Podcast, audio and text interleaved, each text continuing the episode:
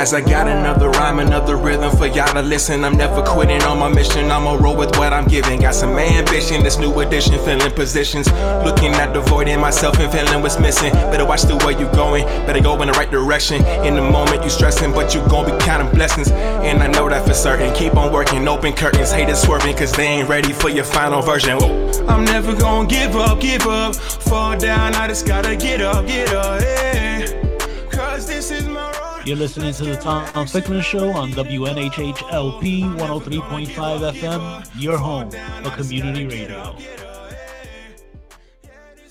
Good morning, good morning, and happy Friday to all. We welcome you to the Real Talk. Um, it's a Tom Ficklin show. Um, I first always like to thank my buddy Tom Ficklin, who allows me to do this once a month, the first Friday of every month and we try to make sure that we have pertinent topics that are um, pertinent to our people and the community.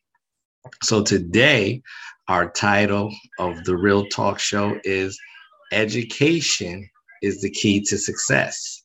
And I have the privilege and uh, to introduce to you Miss Arden Santana, who's going to give us a brief overview of her academy that she runs. And um, we'll get into this topic about education and how important it is in our local community.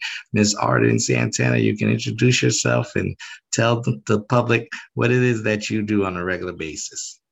Good. Happy Grand Rising, everybody. Um, as you heard, my name is Arden, and I am the founder of Sage Academy. Um, at some point, I'll try to change it in the name over here and add it.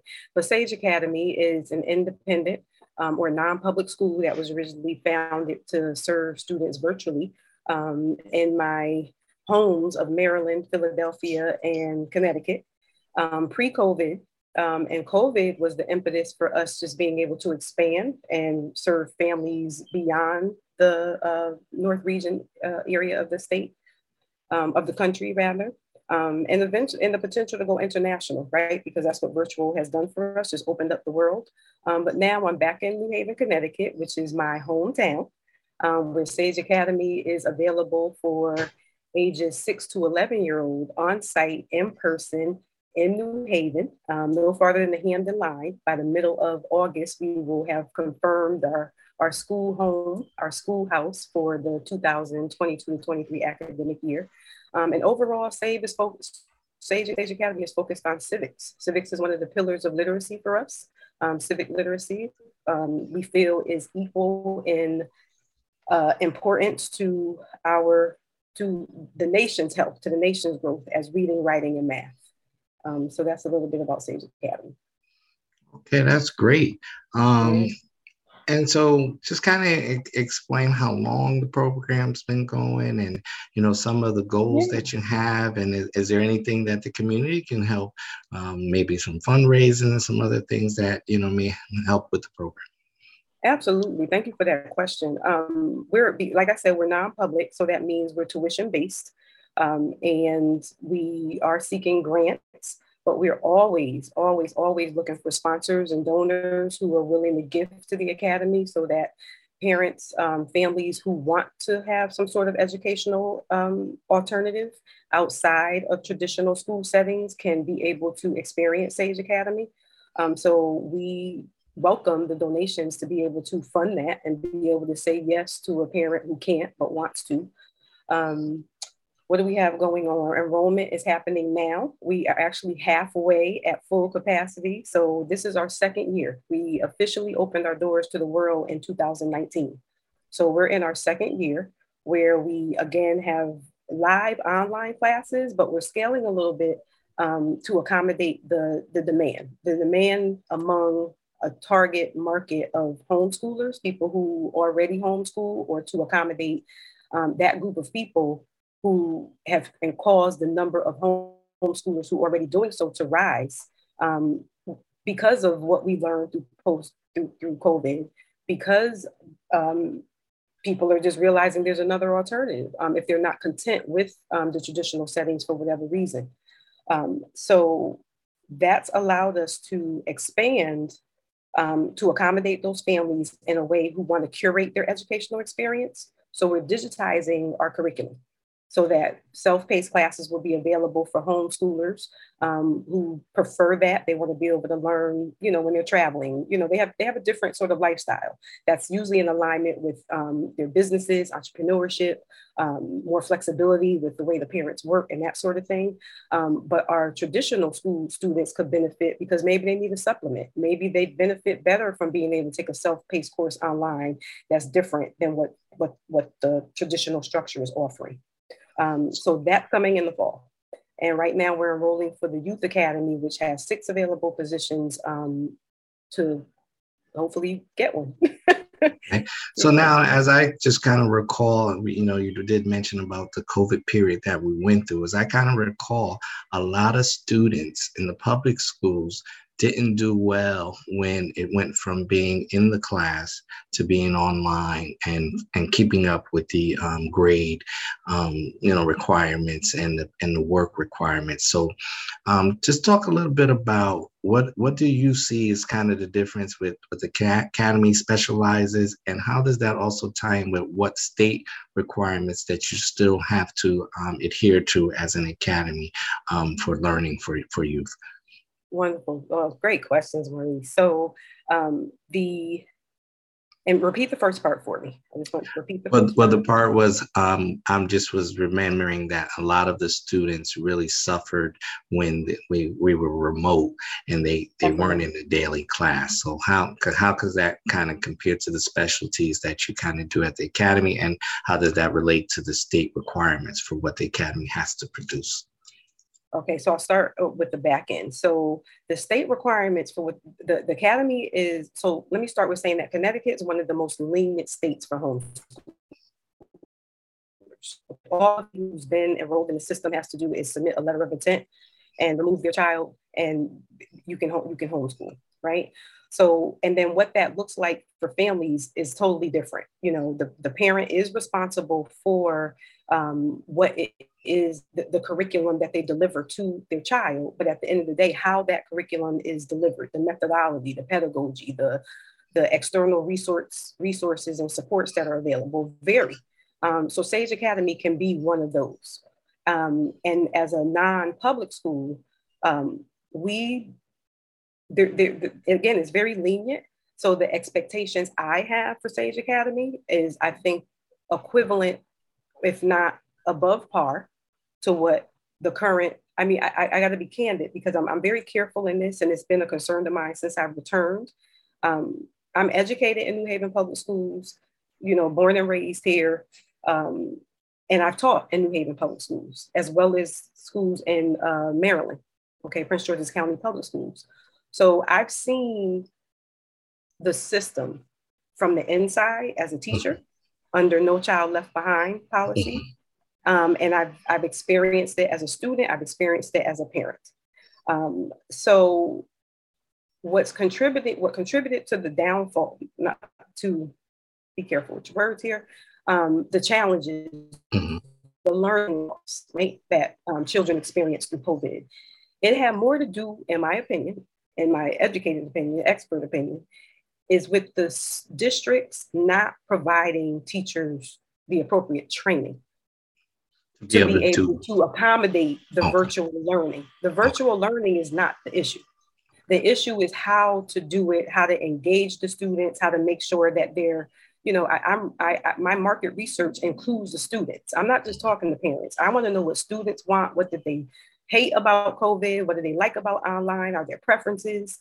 Um, and I had a, a, young lady tell me the other day, senior in high school, she's like, I, I would fall asleep sometimes because the teachers were just sitting talking at us. And one of the critical things about good, a good teacher or a good classroom um, and good teaching and learning has to do with classroom management first and foremost. It doesn't matter what the curriculum is, you can't deliver it if the classroom's out of control. So if teachers are struggling with classroom management in person, imagine the, wow. being thrown into a situation where you have to do that virtually and you haven't had the training to do that. So how does Sage counter that? We make it fun, we make it engaging. We partner with other platforms and um, other service providers to use um, learning tools that students love, you know, um, and, and, and that's what we do. And our teachers, and as far as the standard to match the state, all of our, our curriculum is based on the standards, the state standards. Um, so we look to that as a guide to know what children have to learn at each stage of their development. And for me, that aligns better with age than it does grade. Age is where how we develop. You know, by the number of years our brain is taking to, you know, be able to do the things it needs to do cognitively and in terms of motor skills and all of those things. Um, so you'll notice me refer to age more than I do grades. Um, and then we're meeting the child where they are, making sure that the learning is student directed. And we're pulling out of them what they want to learn, not top down teaching at them what it is we think they need to know. So, what and would then, you, what would be your encouragement to a um, parent who's on the borderline of wanting to go to Sage Academy versus staying in the public school system? What would be my my my opinion? What would yeah. be my advice? It would be your two minute elevator speech to that parent. Mm-hmm. Elevator speech means you want the professional version. um, I'm not sure I would have an elevator speech. I'm going to respond to the question that the that the parent has, Mm-hmm. Um, and honestly, Maurice, I sit here mulling over how to answer that question. It, it, if you're not satisfied, whether mm-hmm. it be because of mandates, restrictions, uh, bullying, discrimination, mediocre, you know, teaching quality, pull them, pull them. And education, freedom is not free. So education is an investment, right? You it, it, you put you get out what you put in you if the system is not doing what you need it to do, then we as a people have to be comfortable and um, prepared to step out of the system and do something different. So I would encourage them to really, it, it all starts at home, you know, evaluate what the needs are of your household. What is the long term goal for your family? You know, the, the buzzword now is generational wealth and, you know, healing and these types of things. So, how are you doing it? and it, it begins with educating your children. You have to educate we have to educate our children and ourselves. Even as adults some of us are at deficits in the areas that that that matter. Um, so assess your household. What are the goals in terms of your values? What are your civic goals? All right. And that that's where sage academy makes the difference because you cannot you have once you can read and write and do basic arithmetic you can do whatever it is that you want to do in the world. And no matter what it is you're doing in the world, you're engaging civically. So if you don't have, a, if you're not proficient in that skill set, which less than 25% of our nation's eighth graders aren't, I mean, are proficient, right? And then that's not assessed when they reach 12th grade and graduating into the world, as the school mission statements say, they're supposed to be um, productive citizens and contribute to society and you know be model citizens and these types of things. But we're not even assessing their civic literacy skill at 12th grade when it's time for them to begin to do that. So let's learn how to engage civically because everything you do is civic engagement. From working you know getting your driver's license uh, you know calling the city hall to get the trash picked up on your street uh, you're in commerce every day you know buying, you know, you're, you're, we're, we're, we're consumers. It's all civic engagement. And we have to learn the processes um, that are working um, in the system, period. We're not, you know, you're not going to change it. We're not going to overthrow it. It's not, it, it's, it's that, that narrative even has to change. So now, you know, as the title of the show is Education is the Key to Success, let's talk a little bit about this prison pipeline because I learned this a few years ago and it was very um, shocking to me. Um, I was at an NAACP general meeting and we had a um, special invited guest. Um, and, and she was able to, she actually founded um, Reads New Haven. And okay you know, rest in peace. She has passed since then. So she explained to us that they prepare um, prison beds and facilities based on individuals not having not on the third grade reading level. So can you speak to that? And and and I and I know we have on the news and we're seeing press conferences the other day about how bad the reading levels are in the New Haven public schools. And one thing I do is, you know, I always tell people on my show that I don't you know whether it's a department whether it's a city situation or whatever it is i don't i don't want to speak to be negative but we're speaking to try to correct and rally support around this important topic of our young people being educated because we know that is going to open the doors to success for them as they are educated. So, how do we kind of talk about this prison pipeline with so many of our young people not reading on the grade level that they should be reading on? Let me tell you, Marie, this conversation is so rich, and it's rich because we're going to keep it authentic. We have we have to begin to talk the reality and the truth about what is. Um, and this is important to me again because I, I, want New Haven public schools particularly to know that I'm an ally and not a competitor um, because I have interests in the New Haven public school system still because I have friends and family whose children are still in these schools. Um, so I, I want to partner with New Haven public schools to address that very issue, the reading um, deficits. Um, so as far as you've already stated the statistics, we, you know, that's true. So the bottom line is we have to address it. Um, and I actually sat in on a meeting um, with the city um, in May, uh, who was addressing, you know, the um, literacy practices in, in the system and so on and so forth.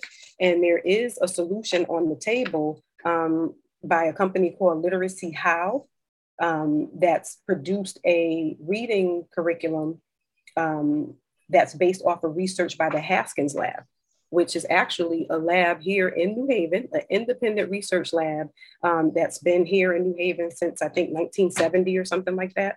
Um, and it was viable. You know, I, I sat in, it, it, like I said, I'm, I'm new back, so I'm figuring out who's who and what's what and what's going on. And um, another issue, and why we have the platform to say it, folks are not being notified of what's happening at the time it's happening where their voices can be heard.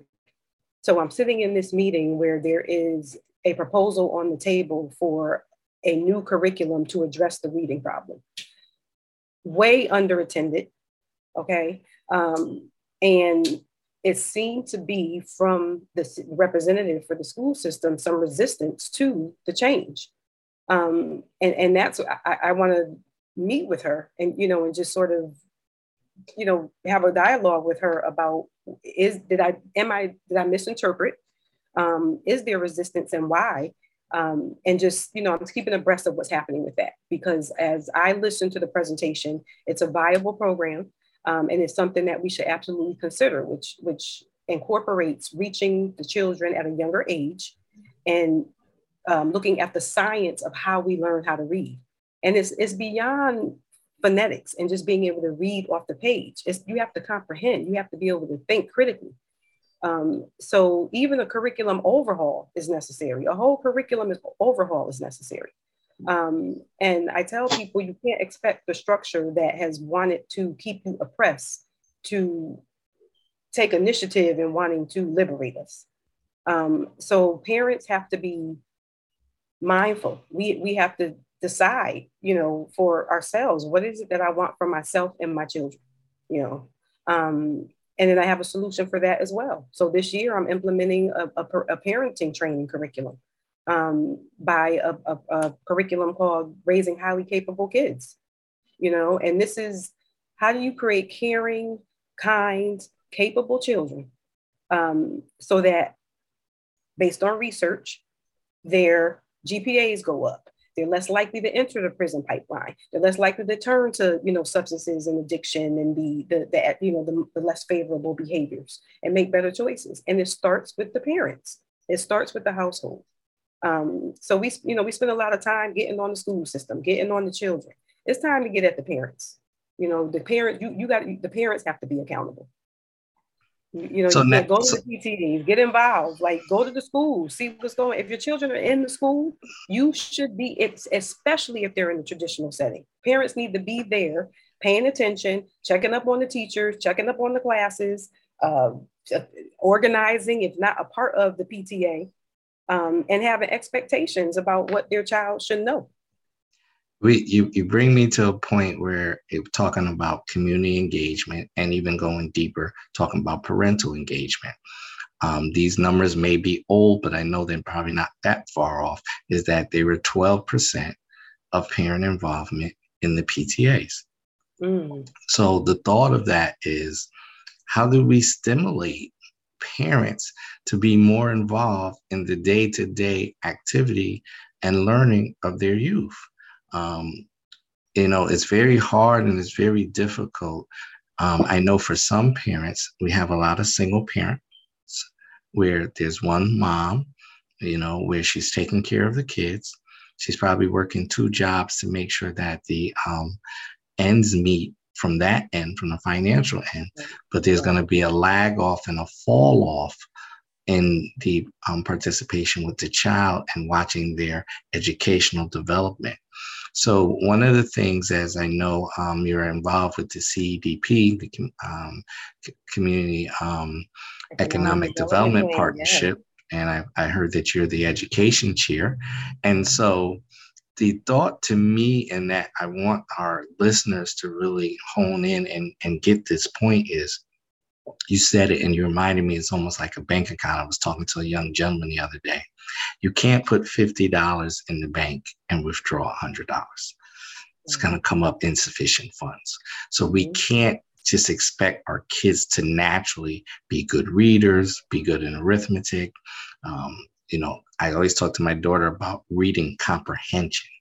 Mm-hmm. After you read that paragraph, after you read that chapter, after you read that book, what did it mean? What what was the meaning of what was being said?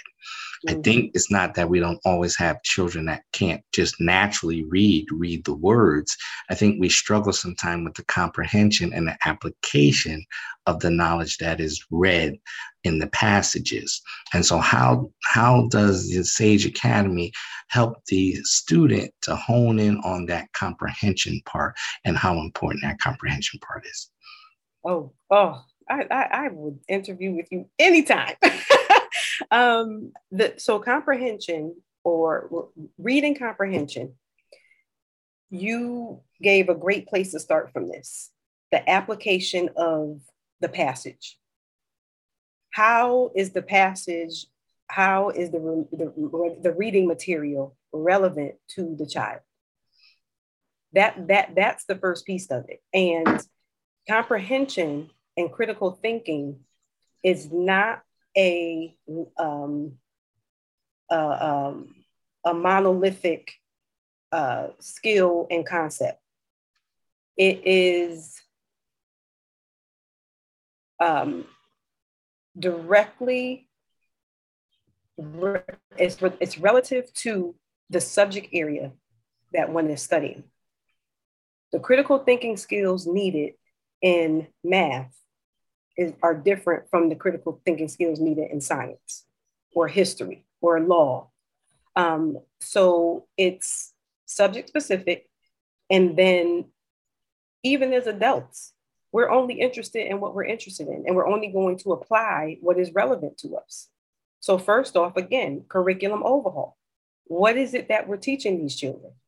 And what Sage Academy strives to do, again, I, I, I said this, we the students direct the curriculum, their interests, the, we, we assess the family's overall goals. Um, entrepreneurship is a huge component of what we're teaching children and the financial literacy skills that go around all of life.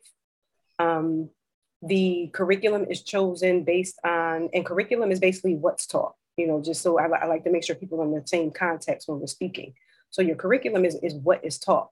That's, that's balanced. There's so much we can teach all right but we want to draw from the student to determine what it is of interest to them um, and and how you teach those skills it depends on the subject area that's being taught it depends on the subject matter that's being taught um, you know and then the purpose establishing the purpose for learning and let that come from the students i, I think that that's more that that produces application a real world application scenario easier than again the way the current system is structured this is what you have to know by sixth, seventh, eighth grade. Here's the, you know, here's our textbooks. And we know about the textbooks. We don't even have time to get into that, right? So what are teachers doing now? Like, wh- where are we with the textbook conversation? You know, they, we don't, they don't want critical race theory. We it, it's out there now that the textbooks have been altered, not to tell the truth. So so what's happening? What's what's what what's the curriculum right now? What's being taught?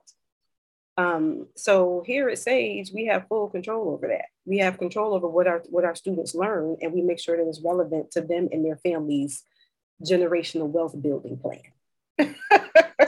so I, I have to bring up this this um, old saying, and you know we're always trying to combat it. But they always said, if you want to hide something from a black person, put it in a book. Put it in a book. Absolutely. I so how do you encourage people to read more?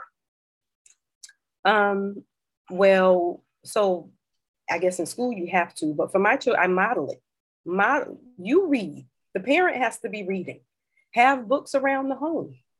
We're not buying the right things. You know what I mean? I bet you your cable subscription is on fleet, is if that's the way they say it anymore. And, and about two, have you, 220 to 250 a month.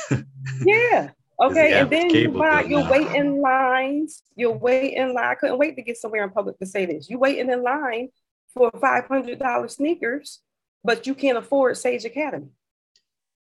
And then you making you you you yelling at the child when they ain't walking right or gonna scuff them up because you know they don't appreciate it the moment you walk them out the store. and the, the, what value do they bring? You know, so that goes into this this false sense of our the, the false sense of value we have in the things we have, you know, in order to feel that we have made it or that we are equal, you know, to the other.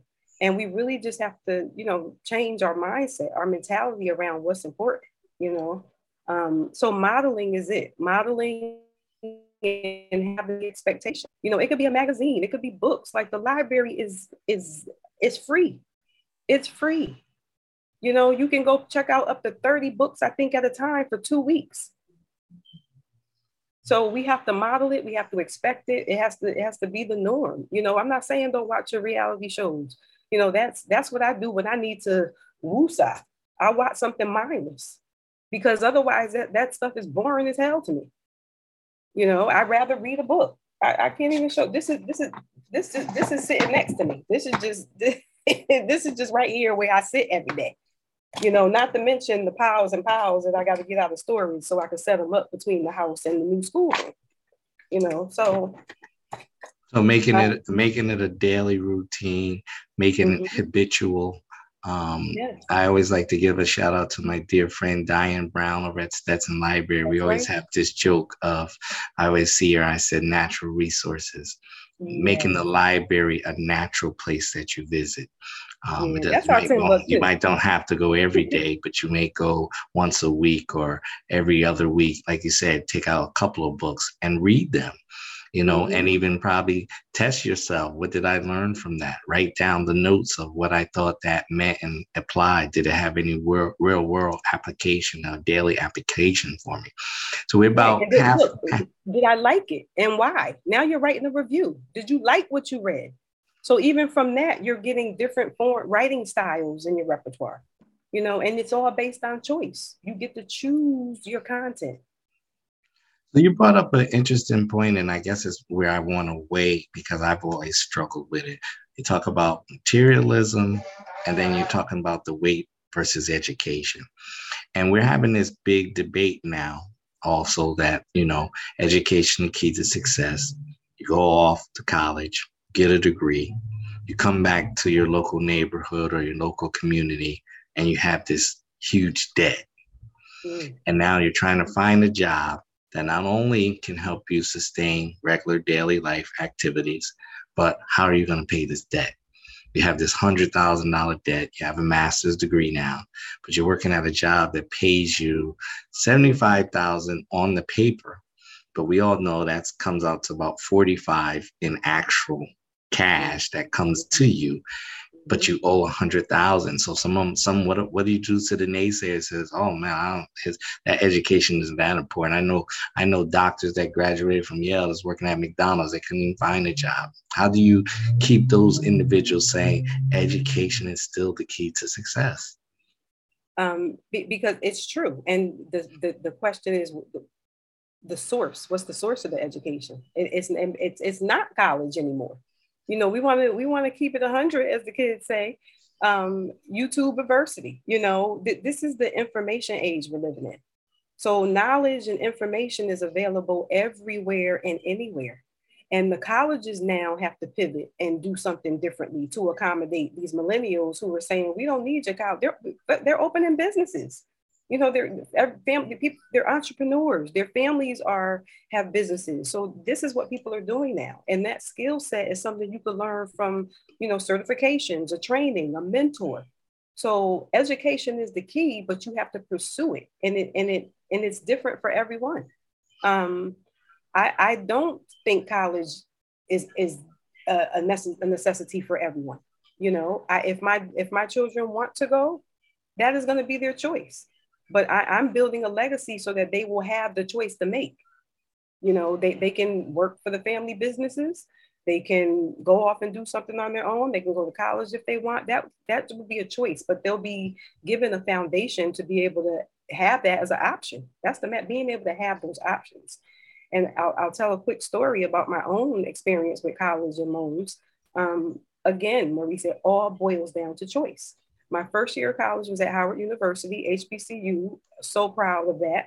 Did I finish there? No. Have I had, you know, felt some kind of way sometimes over that? Absolutely. Wondering, okay, how would life have been different if I would have got to finish at the HBCU and all these things? Um, but I was first generation college with very little support around my my um, college uh, career, and there wasn't pressure to go. You know, it was innate. It was something I wanted. But the second year would have begun to cost me a lot of money to stay there. I transferred back home to Southern Connecticut State University, ended up owing $3,000 and never had student loans over my head. And I have since gained a, ma- a master's degree and am on my way to pursue a JD. But that's what I want. Is that's what I'm interested in. You know, I, I I'm I'm an intellect. I love being in academia. I love dialogue and discourse and research, um, digging around out of curiosity, like uh, um, Zora Neale Hurston called, said research is. You know, so it's based on the interest. Meanwhile, I have daughters who are very artsy. they want to act and draw. Mm-hmm. And I need to let them do that. Otherwise, I'm going to kill their gift and dream. They came here to do something that I can't oh, you know, those families who, oh, they, your, your, your great grandfather went to this college and, you know, we're all engineers. And meanwhile, the person's miserable because they're not living their reality. So education, the key to the success, as we're learning, there's many different facets to it. Um, yeah. One of them that you're helping me to understand is that will and that desire to learn. So, mm-hmm. on that topic, we see what's going on in our local communities. How do you feel we can use, I like to use this word, edutainment? How can we mm. make it exciting for you to learn? Because one thing that I learned at an early age is wisdom is the application of accurate knowledge. Right. And most of the times, even I look at myself and I laugh because you know I have the gray beard now. One day I was walking into a store, and the and the young gentleman said, "Hey OG, hey OG, did you dye your um beard like that?" And I just started laughing, and I said to him, "I said, if you live long enough, you'll get a chance for your beard to be the same color." And he laughed, and I hope he kind of understood what I meant. But the thought is you become wiser as you get older if you apply accurate knowledge that you're able to obtain. So, how do we, in this millennial time, with young people are very excited about a lot of stuff that has to do with entertainment, how can we turn some of that into edutainment to where they're also learning while they're able to enjoy themselves? Yeah, so Sage Academy calls that combining ancient skills with modern tools and recognizing that every culture has tools of that culture, right? And the tools of the culture is technology and the internet. Um, so gaming, you know, so we have to incorporate that into the learning program, you know, um, teach coding, show them how to make the game, not play the game. And now you can, you, you make money off of building the game, you know, creating. Um, so that's it. In, incorporating, you know, art was something else that was taken out of the curriculum, you know, with the changes in the um, education policy. So restoring the arts, you know, as a as a as a bedrock of knowledge acquisition, um, and, and and reaching all learning styles. Um, learn by example. We have to be examples of the way to live. You know, we people spend a lot of time talking at, at children this is what you got to do. You need to do this, do that. Well, are you doing it? Are you showing them the way? Um, and I think I don't know. Would you say was it fun? Have you attended? You've attended a Talk Tuesday as a as I heard you were the. Yes. I heard you're a sponsor. I, I, heard the CEDP is a sponsor of the Elements Talk Tuesdays event. That's what I heard. Mm-hmm. Um, and I think you came by to see if we were utilizing those funds appropriately. Oh, definitely. Can you say that the Elements or Abundance are creating exemplary fun, engaging experiences where people can learn a lot? Yes, definitely. But I also, what I struggled with when I was in school was the mix of being nerdy, or as we, you know, the young people like to have terminology, you know, I was a straight A and B student, and being lit. So, how do you be able to be both? How do you be able to be able to be that person that's dead serious about their class work and making sure that they get good grades. I never forget, my dad always told me that a C is average and that a young black man can't be average to make it. So I never would try to ever get a C on my report card. Now you have kids that say, oh, well, I, I, I passed. I, you know, that was good. I, I, you know, I passed. I passed a 72. I passed. And I think we're missing it. Um, you know, a mentor of mine always said, why settle for good when great exists? And so, how do we get our children to continue to be on that path of greatness and understanding that this education is going to be the key to their success? And I like how you put it because it may not be you going to college. It takes a lot of brains and smarts to run a business.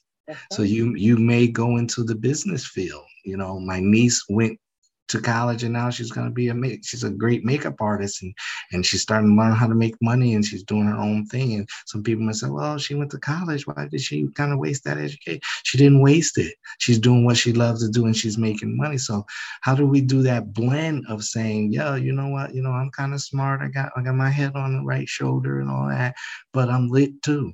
You know what what's right. that what's that we proper just, we just be. We just be. I think um you know, my, my, my, my husband would say be a cool nerd. That's what he was labeled. he was labeled a cool nerd. You know, I, I was that cool nerd and, and didn't know it then. I was, no one told me, you know, but now all my peers as an adults be like, you know, I, I find out how much I was admired and, you know, crushes and all these things that nobody brought up when we was in school. Um, but um, I, I, I think again, you know what I storytelling. I think storytelling is is a or is an art that we need to bring back.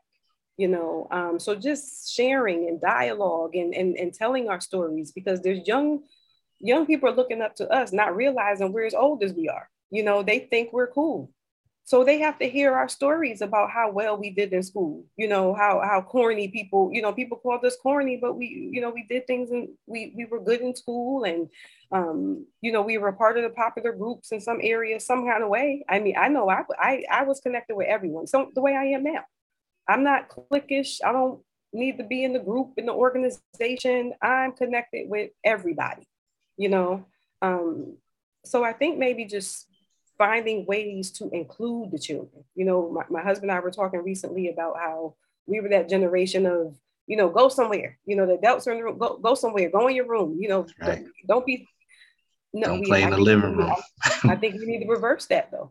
I think we, as, especially our generation who are we're networking, we're being entrepreneurs, we're, we're, we're building, we're developing community economic development programs. So our children and their peers and any other ones we can get to want to be around us should be present when we're having these meetings, having these conversations. You know, find ways to socialize where it's, where we where the kid where it's okay for the children to be around. Mm-hmm. Again, the adults want that we're adults are almost selfish. We're almost selfish sometimes. We're too busy wanting to make sure we can say what we want to say out of our mouth, drink what we want to drink, smoke what we want to smoke, and and the kids be somewhere, go somewhere. So what are they gonna do? It's, it's funny that you said that because this morning I just I was looking at something on social media, and I guess it was from some um, preschool kids, and they asked them to tell, draw your mom's favorite hobby. Mm. and then the little little girl basically drew. She said, "My mom likes to drink," and she draws a little picture of her mom sitting at a table, and you see the drink. And I put up there, I said, just keep in mind that children are going to go by what they see, not always by what you say. So this, you know, you can see it was an elementary child by the drawing, but you could see that one thing that was clear is that they saw on several and many occasions the mom drinking. And, um, you know, these the same way we set precedent in anything else, we have to set the precedent of what our child is going to learn. Absolutely. And so, our encouragement to those out there, we know it's tough um, trying to provide for children, but your at the education values that you have have to mm-hmm. rub off on your child, and you have to be the leader in making sure that hey, it's going to turn the TV off. You've been watching for about an hour don't you read a book for another hour before you go to bed? We have to set some type of precedence or some type of standards that's going to encourage our kids to understand that. For me, even to this day at 50 years old, learning is fun for me. When I learn mm-hmm. something new, I'm excited. I smile. I'm happy because right. I didn't know that. And I sit there and I mm-hmm. be like, wow. You know, because sometimes you got to, well, I thought I knew, you know, that or I didn't. And it's fun to learn. So, how do we encourage those kids to understand? Listen, there's a whole big world out here that you need to learn about, and you need to find your niche of what's going to help this education be a key for your success and, and, and encourage them along that. So, we're, we're getting up on about 10 minutes left.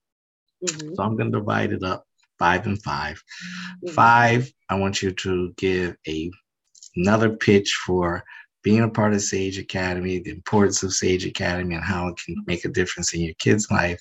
And then the last five, just your, you know, a little bit more on hearing that journey for you of being able to learn to take your education serious.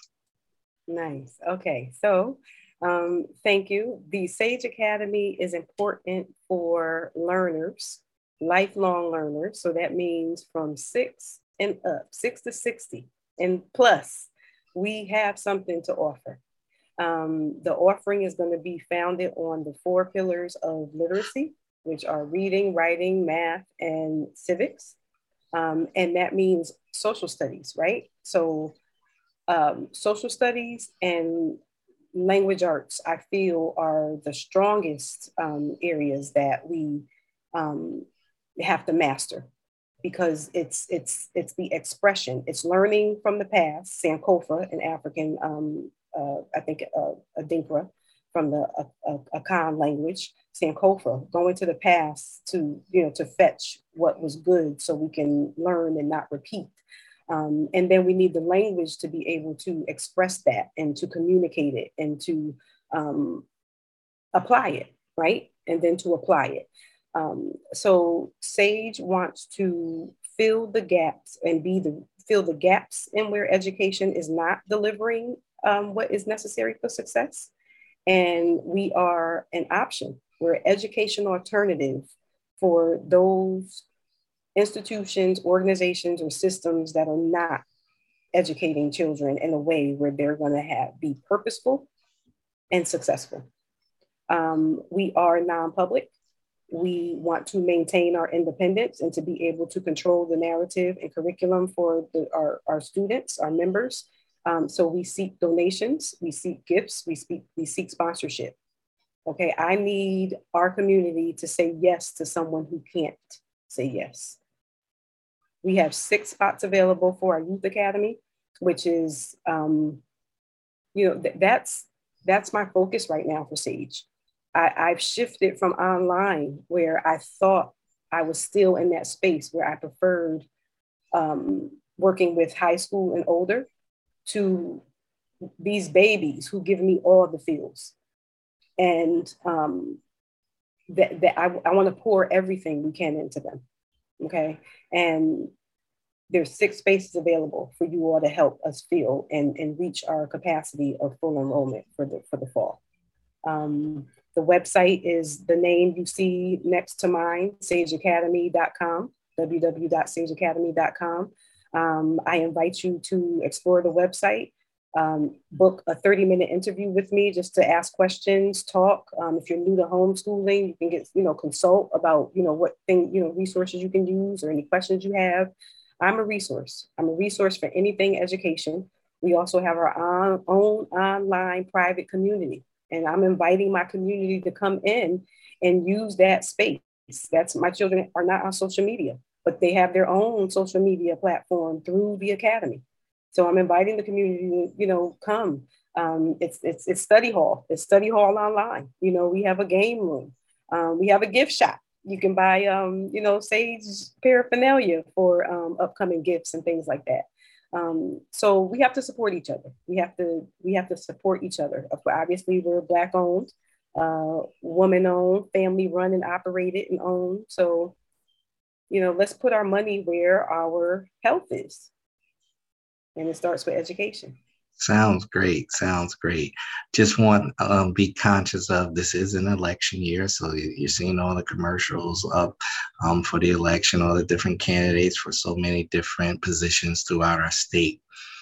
Please make a small PSA to our candidates about the importance of them stressing and putting money behind education. Civic engagement at its finest. Absolutely. This is my public announcement. Whether you are Democratic, Republican, Independent, education is nonpartisan. Okay, you have to, you've taken an oath to be impartial and do what is necessary for people to have life, liberty, and the pursuit of happiness. And folks can't do that without a proper and just education. Appreciate it. Wow, that sounds great. So we got about three minutes left. And so what we're gonna do now with these last three minutes is um, we're gonna also once again explain that um, Ms. Santana is the education chair for the CEDP, which stands for Community Economic Development Plan, which is out of Dixwell in the Newhallville area, where we're trying to empower all our residents in those in that two parts of the city, but of course to expand throughout the whole city, a need to be a part of the change in your community that's going to affect each resident. So um, these are these are the individuals that we assemble as a group to lead and be able to um, touch on such strong um, importance of things like education, economic development, health, um, and many other topics. So as you start to um, float through our town and our wonderful town of New Haven, which I'm so proud of, yes, we do have some challenges yeah. that we have home to continue to face, but this is home sweet home. Um, I've, I've, I've thoroughly enjoyed this uh, I don't even want to consider it an interview because before we came on, I, I wanted to silence her nerves of just saying, Hey, Arden, you're just going to be talking to a dear friend and a conversation and a dialogue, just that mm-hmm. many other people can hear it. And so um, once again, I also like to thank Tom Ficklin again. He gives me this opportunity the first of every month. And so, if anybody has any particular topics that you want to get in touch with me with, you have some special guests that you feel would be great on the show for us to talk about this um, first Friday of every month, which I call Real Talk, because we want to talk about the real issues and we want to present it to people in a real way to let them know that we are being conscious of what's going on in our community. And as we continue to try to get that village back that we lost for so many years, it is going to take people like Arden Santana and others to be a part of this village that helps to raise our young people to understand that education is the key to success.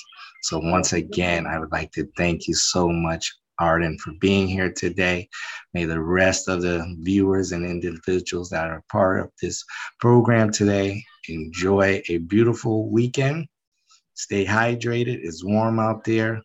Remember that education is the key to success and find your niche and help not only yourself as older individuals in our community, but make sure we pay that attention to our young people and make sure they're being steered in the direction of always putting their education first. So we, with that, we'd like to say everyone have a blessed Friday and we look forward to seeing you next month on the Tom Ficklin Show, Real Talk.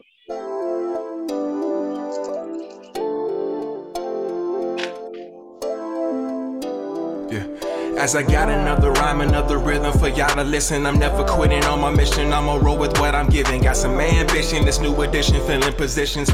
Looking at the void in myself and feeling what's missing. Better watch the way you going, better go in the right direction. In the moment you stressing, but you gon' be counting blessings. And I know that for certain. Keep on working, open curtains, haters swerving, cause they ain't ready for your final version. I'm never gonna give up.